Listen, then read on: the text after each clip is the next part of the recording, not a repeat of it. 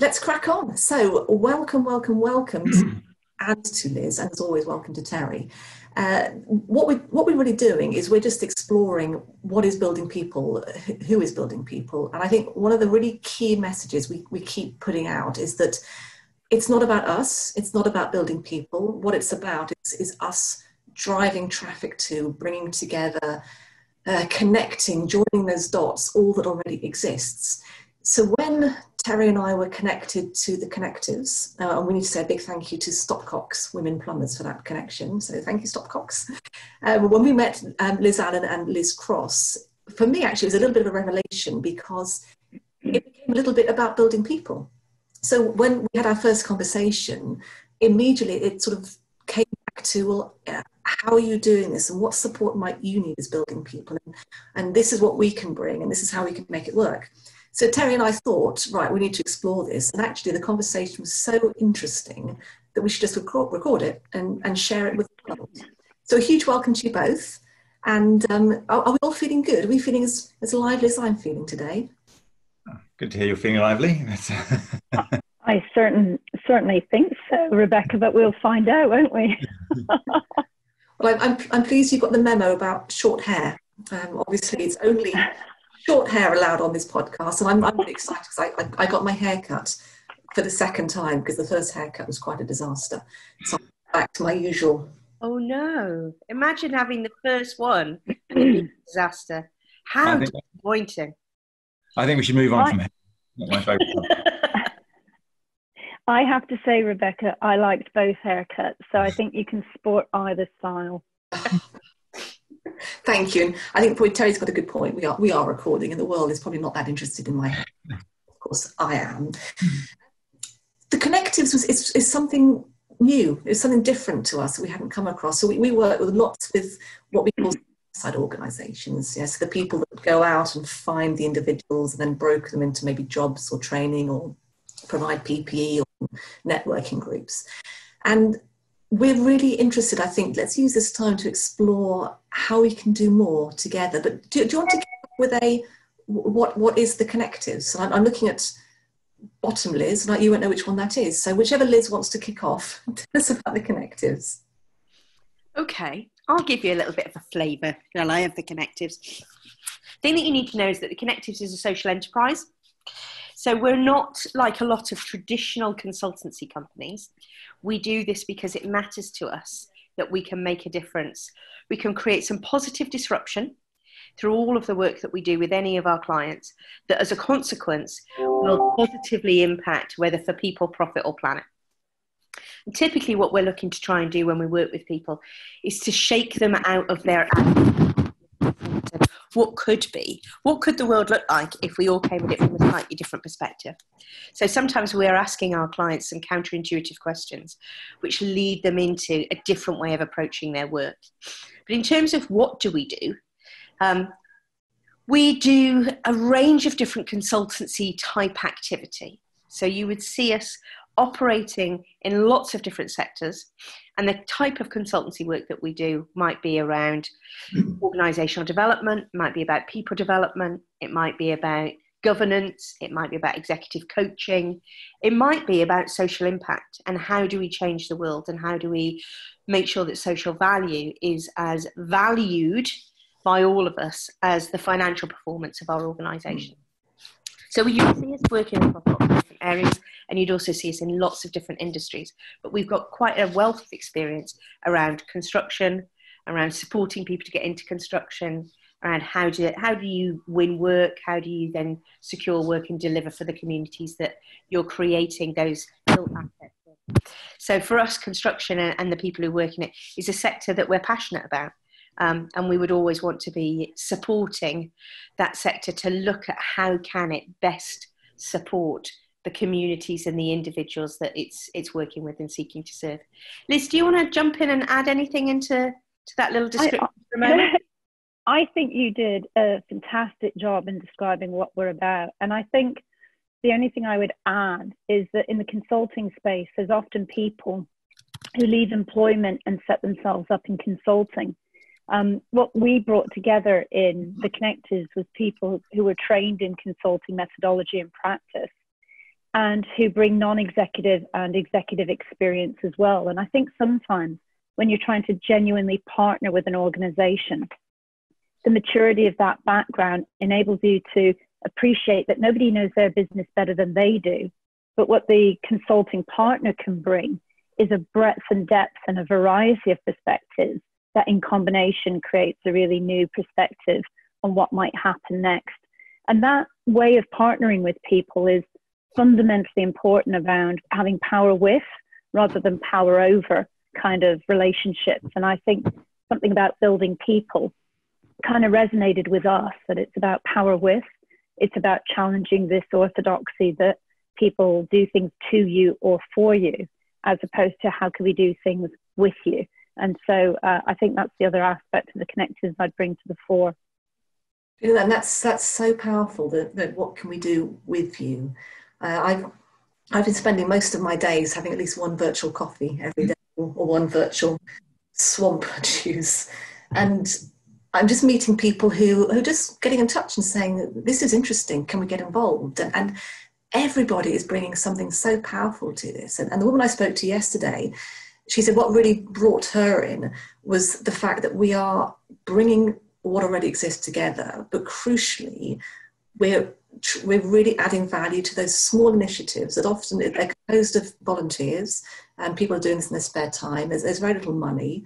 They've maybe got a website they've created themselves, but they could never afford to create uh, an, an, events directory or an e-mentoring module. And, and she absolutely loved this idea that we're working with everybody else, with the idea that that what we create, the technology we create, we just share to create this one big piece that works. That's the thing. And we end up saying it might be about build, build, build, but it's also about change, change, change. That's my mantra for this week. We've actually, it's, it's evolved in, in the last few months. As in lockdown, we decided to accelerate the work with the communities uh, when we realized that we weren't going to be able to go out and meet people. We had virtual meetings with groups of people in uh, different areas of the building people communities. And that's really worked well. So, as well as having the technology now almost finished, we just launched a new website. We're putting some new functionality on that in the next few weeks. So, the integration of the, the technology, people can use that now. And um, we also started to get the communities together and we've got over nearly 40 now organizations who are wanting to work together in those different uh, six different communities try and do things together. And actually, ideas are coming out of those meetings already. We've got our first um, joint uh, proposal for a uh, life cycle skills academy being put together and trying to work out how we can get that as part of something that will. You know, I think that's really interesting that you say the life cycle skills academy hmm. because increasingly when well pretty much every client that i speak to at the moment whether it's a construction client or not the the whole aspect of how do i shift the workforce that I knew to become the workforce that I need, mm. the skills that are going to be required for me to also recognize that climate change has just gone from probably the top 25% of my awareness and agenda to the top 2% of my awareness and agenda and how can i make sure that they understand as well as we do the impact on our, our business potentially if we can't step into that space and so even today there's a, um, a webinar which is on that the SEUK are delivering at lunchtime around small steps that social enterprises can make to really positively affect, affect climate change. And mm-hmm. it's that moment when you just go, oh my God, the world turned not just around the pandemic, but around how we as individuals within each organization is going to be skilled enough to step into the space we need to. Yeah. So I can really well believe that everybody you talk to at the moment will go, please, please, a skills academy, let me get in there, you know, they're going to need it.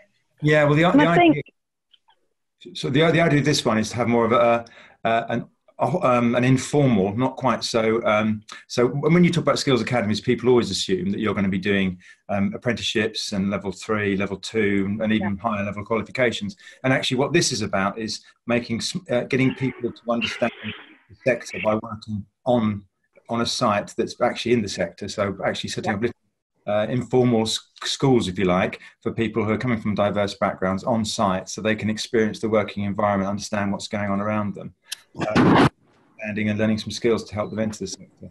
That's what we're trying to do. And, it's come from the industry. We didn't precipitate. Four or five of our partners got together after one of our calls and said, "I'm doing this, you're doing that. Can we work together?" And then they came to us and said, "Can you help facilitate it?" So that's what we're trying to do. Brilliant.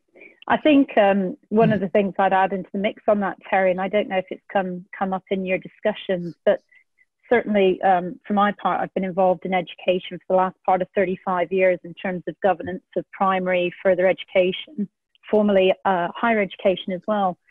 And what really strikes me is, is critical to the life cycle development programs we need to look at is how we develop what loosely could be called coaching skills, but to, to, be honest, they're about developing critical faculty and the ability to express curiosity and to develop with others um, uh, wisdoms and insights as opposed to a belief in an old orthodoxy, which is if I just knew more answers or I just acquired more expertise, that that would serve me throughout the whole of my life. And I think there's a huge shift in actually recognizing that we can't predict the future.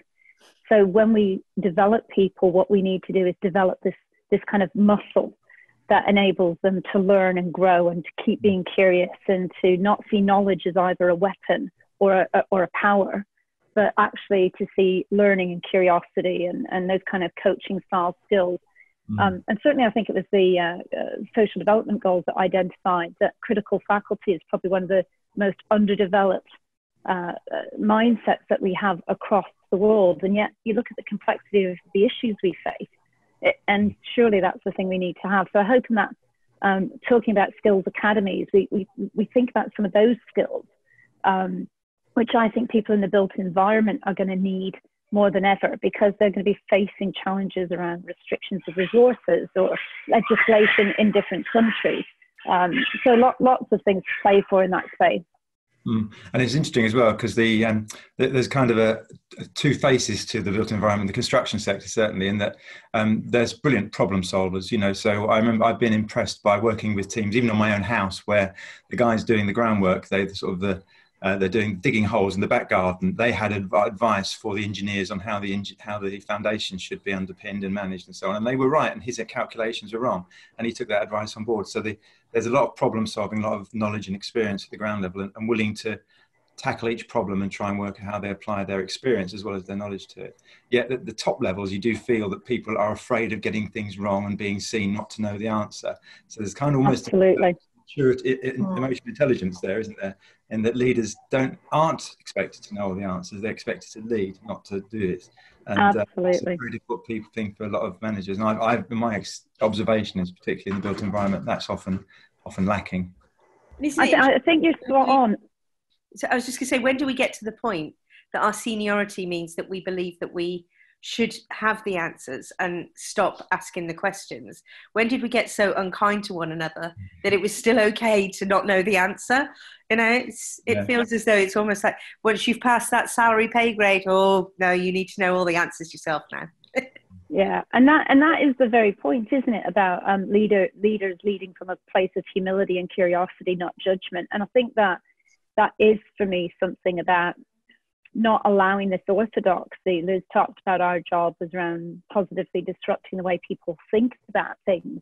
You know, as people mature and grow through the built environment industries, what we need to do is keep hold of that, which you've just described so well, Terry, which is that kind of constantly agile mindset that says, actually, I've got all the things I need in order to figure out the problem, even when I've never seen that kind of problem before. You know, and I never cease to be amazed by how substantial an impact in GDP the built environment industries has. So if we could start to lift this uh, understanding of what opportunities there are and not just let people think, oh, I don't want to go into muddy construction sites, you know, that's what it's all about, but actually start to see ways of thinking that actually could be deployed in so many different ways. I think there's a lot of cross transference there to, to, to develop. So, mm. and you know, Liz, that it's got me thinking about what it is we're doing because I, have always seen it that I, I feel a bit like we sometimes I use the analogy of it's a, a, big bowl of spaghetti and it's a complete mess and we're trying to, to make connections and neaten things up. So other times it, it's like a spider's web that there's all this activity happening.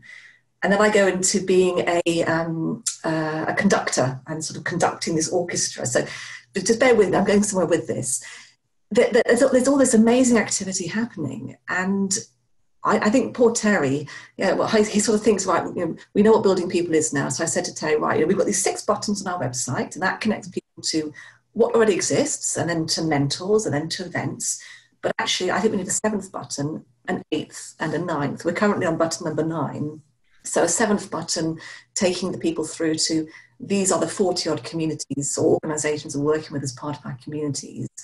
The eighth button, we're exploring a, creating a, um, a directory of consultancy services. Because we look at the small organizations out there and they really could do with somebody coming in and just helping them with you know, an event or bid writing. And how do you find these organizations? And how do you know which ones are social enterprises or charities or owned um, it's got a you know, minority owner? So that's eight button eight um, and then button nine we're now looking at um, a and i've just sort of button 10 which is why i'm getting a bit excited this end um, but button nine is this is a link to partner directories. So we know that Stopcocks is creating a register of tradeswomen. Let's shine some light on that. We know that Black Professionals in Construction has created a supply chain portal. Again, let's do something, let's shine the light, give them some oxygen. So, so button number nine, we're looking at um, this, this partner directories page. And then just hearing the conversation, I, I pulled it up on my other screen here, but um, and poor Terry's going, God, not button number 10. Um, have you come across economy of hours? Because this is something I hadn't heard of. And again, this is just what I love about what we do. Somebody comes to me and says, I've had an idea um, and it's a fabulous idea, which is everyone's time is considered equal and you matter. So people are recognized as experts by the network, their particular skills, and they can be borrowed um, by others to share this knowledge. You gain points for sharing your knowledge, and you can then use those points to borrow other people. And um, and this is this is going on. And so my my thoughts: what if somebody's bringing this together, and we could help create something like this in construction and the built environment? So you've got uh, the, the, new entrants who really want to get going. You've got the, the more senior people who want to give back, and it's all this mess. So panic not, Terry. I'm not going to go straight into next number 10, but I, I, do think that's what building people is seeking to do is, is just to leverage what's out there, help provide some structure so people can find it and to get involved with it, rather than this, this fragmented, siloed mess where everything happens independently. And I think people do look to the leaders. So we, we, you know, we look, is it the CITB, is it the Construction Leadership Council, is it the, the tier ones? when actually it's that grassroots activity that is going to change the culture, which will change the industry, which will enable more people to come in to become more diverse. That was a. Can we do button number 10, please, Terry? now. I, I think you do need a, a, few more buttons in your button box. And, you know, as I hear you describe that, Rebecca, you know, I think one of the tragedies in any sector is where people compete with one another over the wrong things like diversity or health and safety. You know, when we know deep, deep down collaborating around those things that should be permission to play criteria is the right way forward. And, you know, that sense that there's seldom anything new under the sun. Um, as you were describing that economy of hours, I was a bit excited by it. But I was thinking it kind of resonates with the old let schemes, you know, the local economic trade schemes that people used to have in years gone by. Forgive the puppy noise in the background. Just bear with me a moment. we want yeah, to see the puppy. Like being locked down with two puppies who, who occasionally get a bit boisterous. But um, but I was thinking about the let schemes, and then I was thinking about Time Bank, and I was thinking what I love about what you're doing is you're not saying there's a, a singular answer to everything, or this is the only good idea on the block. What you're saying is here's a mosaic of extraordinary people who share a common purpose. That actually there's something fundamentally right in enabling a sector to grow and mature and become diverse and to you know shine with ethics that all of us could subscribe to and all of those can stand side by side. They, they, they can collaborate rather than compete. And so when I hear your buttons, what I see is a kind of new way of thinking about how do we put things in easy access to many, but without necessarily saying, you know, you can only have one of these or one of those or one of the others. And this is the expert or the guru or the, the right way of doing things. So, you know, keep, keep building your buttons would be my view. Um, they keep getting exciting. Yeah, I, I, love that mosaic idea, and I think that's that's one of the inherent problems that we have is, is people say, you know, "This is my profession. You know, we deal with this profession. We have our members that deal with this profession. So you're kind of encroaching on our space, and, and we're going to be doing what you're doing anyway." And that's just, just so simply not the case. In that we're trying to enable every profession, profession, every trade, and every occupation. And I, yeah, that mosaic, mosaic buttons. Oh, I'm getting visuals now. Yeah. we, we describe that as abundance mindset, mm. if that helps, Rebecca, because, you know, so many people live with a scarcity mindset. And our view is, you know, if you hold an abundance mindset, there's enough of everything. It just isn't always in the right place with the people who need it most. And so part of the connectives was we decided when we set up our business that actually we trade as a social enterprise and we take the expertise we've got from you know many many organizations across the world that we've worked with in consulting environments and we would charge a market rate for the kind of work we do in the marketplace that is is appropriate. Um, we have that essentially for voluntary sector organizations and charities and then we use our intellectual property and our, our um, capability and our profits to invest in uh, people um, and, and startups and people who we know will pay it forward by the way in which they'll work in the world. Hence the kind of work we're doing with, with you, which is completely on the basis that, like you, we believe in this. Why wouldn't we want to do a bit of business coaching, offer you some consultancy experience? And we know then that pound becomes a virtuous pound that circulates through the money we make in the construction industry, we can actually invest back in in a different way by supporting organizations like you or Stopcocks, which is, you know, as you rightly say, how we first came to be here when we were doing something in an arts and culture project and somebody said, think you need to talk to these women who I know are doing this. Would you give them a hand? And of course the answer was yes. So that idea of abundance mentality takes us to a point where if you're generous things always come back round in different ways and feed your soul or feed the things you care most about. And I think all businesses could afford to hold that abundance mentality and see what comes as a consequence. You know, mm. I think you're right. That triple bottom line. I think you're right. And I think the other thing that strikes me is the conversation you and I have had several times before, but perhaps is more pertinent than ever around we can never anticipate what the the future roles in this sector or any other are going to look like because as you know technology evolves and as our perception of what you know a traditional role is and a traditional function is within a construction process those things will will always change and, and adapt and trying to have that scarcity mentality around oh yeah but there's only ever going to be this kind of job that we need to do and we're so good at doing this you should pick us pick us pick us actually there's going to be a whole range of different things that need to be delivered and a range of ways that we engage with our clients of the future. Um, and it's about having the, I suppose, maturity and abundance to go, there will be enough, it's okay. Mm-hmm. You know, I, th- I can understand at the moment why an awful lot of businesses are terrified of what does the future look like. But actually, as, as Liz would say, we're the grown-ups in the room. We get to decide what does some of this look like. We can help support one another to get through this if we take that mentality. So as always it's it's just resonates so much you know. Just bring as much of you as you can and other people will do the same you know so. i think from for the building people perspective the uh, the communities we're building are made up of um, organizations and, and individuals who have got a passion for a particular uh, minority group or interest or, or something. And, and they're, they're, as, as they don't realize often, um, they are making up as they go along, as most businesses are, because you know you can't. The you, plans never survive engagement with the enemy, do they? So you know, as soon as you make your plan, it's out of date. So you just do what the right thing is at the right time, and uh, and whereas in business, you know, you accept that and you know the, the market changes and you follow it. When you're doing a social enterprise, you feel you should know the answer, know how to do it, and if it's, if it's not working, it's your fault. When actually, it's exactly the same. And what we what we probably could do, Rebecca, another button for you perhaps, is to try and find a way of um, getting those uh, social enterprises we're working with together so they can share their ideas and experiences and kind of coach each other a bit as well. Because it'd be great if mm-hmm. could deal with all of them, but I'm sure there's not enough resource to go. no, no. And, and you know, I'm, I'm just I'm just finding. Um, I wrote down some some words from this the conversation I had yesterday, um, which of course now I'm not going to be able to find. Um, it was it was when I spoke. Actually, I was talking with with Micah at um, um, Stopcocks. That was it.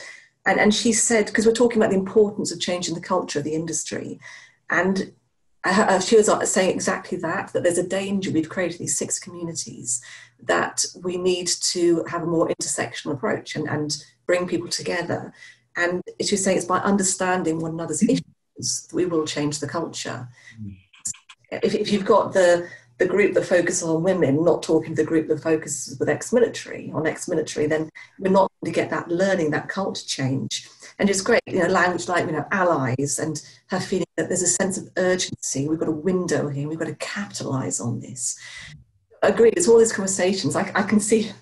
I can see. I, I was on a conversation last night with some colleagues who are based in Hawaii, and we were talking about gender issues that relates to some work that we were doing. And we were saying, how do we, um, how could we elevate the the concept of gender issues so that it, there was a, an expectation that people gave this attention and understanding. what we were saying was on the back of the Black Lives Matter movement, a lot of us will have found ourselves going, I don't know if I've got the right language. I don't know if I tackle this appropriately. I don't know if I ask the right questions. And it's not because I don't want to. I just don't know whether I'm addressing this from the right way.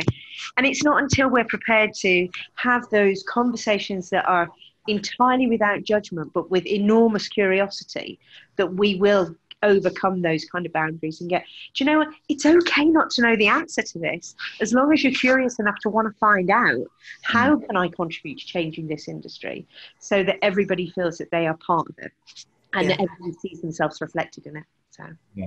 i think you're spot on liz and i think it's the place where we um, take away the barriers and defensiveness you know it, it's an industry that absolutely hasn't got diversity writ large all over it. But if we cannot get to that place, as Liz has just described, where people don't feel guilty or don't feel uh, uh, you know ashamed because they're white and they're male, but actually what they say is, "What am I missing? How can I help? What would it look like? What are the benefits to everyone?" Actually, if we embrace inclusion and we value diversity. For me, that's the language of the day: is embrace inclusion. It's it's got to be um, an inclusive way as opposed to just changing power in binary ways. And I think that point Mike makes about intersectionality is spot on. If what we're looking for is something that's better than what we've had in the past, what we can't do is tackle issues in sort of siloed ways. What we have to say is actually inclusive cultures are better for everyone but actually we've got to make people feel that actually they can be part of the solution. So that language around allies is really important. Um, lots of literature over many, many decades shown that you know women have got into more senior positions in industry often because there's been a male mentor. That's just the truth of it. If you haven't been to the top of the hill, then you need somebody to to kind of you know champion your ability to get to the top of the hill because when you get there, you might realize there's a mountain range you know, far, far out there that actually you didn't even know. So the thing about equity needs to be better understood. You know, the race doesn't start on an equal basis. So there does need to be some, you know, um, support. There does need to be people who are prepared to take others with them. There does need to be some redistribution of opportunity and experience. But that's got to be done in a way where everybody sees that's to the benefit of everyone and not your gain is my loss Mm. And I think as an industry, we really got to tackle that in a very compassionate way. Otherwise, it's going to get a very slow and tedious, sequential and incremental kind of shift in the in the nature of how we tackle, particularly the issues around diversity. Yeah, no, I, I couldn't agree more. I, I, we could talk about this all well for days, weeks, months. I can see Terry is desperate to say something. I'm, I'm, I'm looking at trying to keep the, the, these these conversations relatively snappy, so we we get um, opportunities for people to listen um, as they're having their cups of tea and chocolate digestives. Go, go on, Terry. What is it? Yeah, there's three things that have come out of this for me that we can decide to pursue or not, and maybe after we've had to finish the uh, discussion, we can decide which ones we want to take forward with you guys. Is um, uh, I think the people who are running and trying to start up the social enterprises and the not-for-profits that we're working with in our communities, many of them would benefit from talking to each other about how they do things. When did you do this? How does social media work for you? And how do you engage with your communities? All that sort of stuff. So there'd be some really useful cross uh, discussions there, which I think could do intersectionally, so they can start to understand each other's issues and that there are similarities and differences there. I think there's a business level, which is much more about coaching those leaders who are trying to make a difference and helping them and encourage them and empowering them to be more bold if they're not being bold enough or to share and to, to take other people's help as well. That's the second thing. And the third thing is maybe there's an opportunity for the industry, for managers in industry to have a discussion with a group of those people just to have explained um, some of the issues being faced by a particular minority group and why it's important. The thing that Liz just said about why um, women have benefited from male uh, mentorship in, the, in, different stages of their career. Not because anything wrong with them, and actually mentors are a good thing for everybody, but actually you have to recognise that there's a hill to be climbed, and and so maybe getting some of those senior people or, or more senior people in the industry to understand that maybe that is a good way of. Um, of trying to offer a service back to the, the, the, the, mainstream of the managers in the, in the industry that we're trying to address. Yeah, I, I, I think, think we've got more buttons coming up. I think it's an exciting, uh, an exciting summary, Terry, and I do think you know there is so much to be gained from leveling that place in which crowdsourcing solutions to common problems works at every level. It's not just at the startup level, but it's at the kind of you know mature level where actually you're looking to scale up or step change or diversify the services you offer. And I think folk like Liz and I and our colleagues who definitely want to make a difference would love to be able to put an ounce of effort in to support people who are doing all of this all the time so that actually what we can do is move forward together more quickly um, as opposed to any kind of singular uh, solution. So I love your idea of bringing those kind of communities together. So definitely count us in. We'll play our part. Great. Playing a part already. Well, thank, thank you, thank you thank you because I, I, I think there's a real danger of being in the, the lockdown, although it's finished, but the bubble of just Zoom and making things happen and not actually having space to think. So I, am going to suggest that we now go away and, and create some action plans as to how to deliver all of this. But I'm going to stop recording and say a huge thank you until the next time. And if you want to get in touch with the Connectives, please do. We'll, we'll share contact details. And as always, Terry and I are here uh, waiting, waiting to to get involved with everything that's happening. Right, stop recording. Here goes.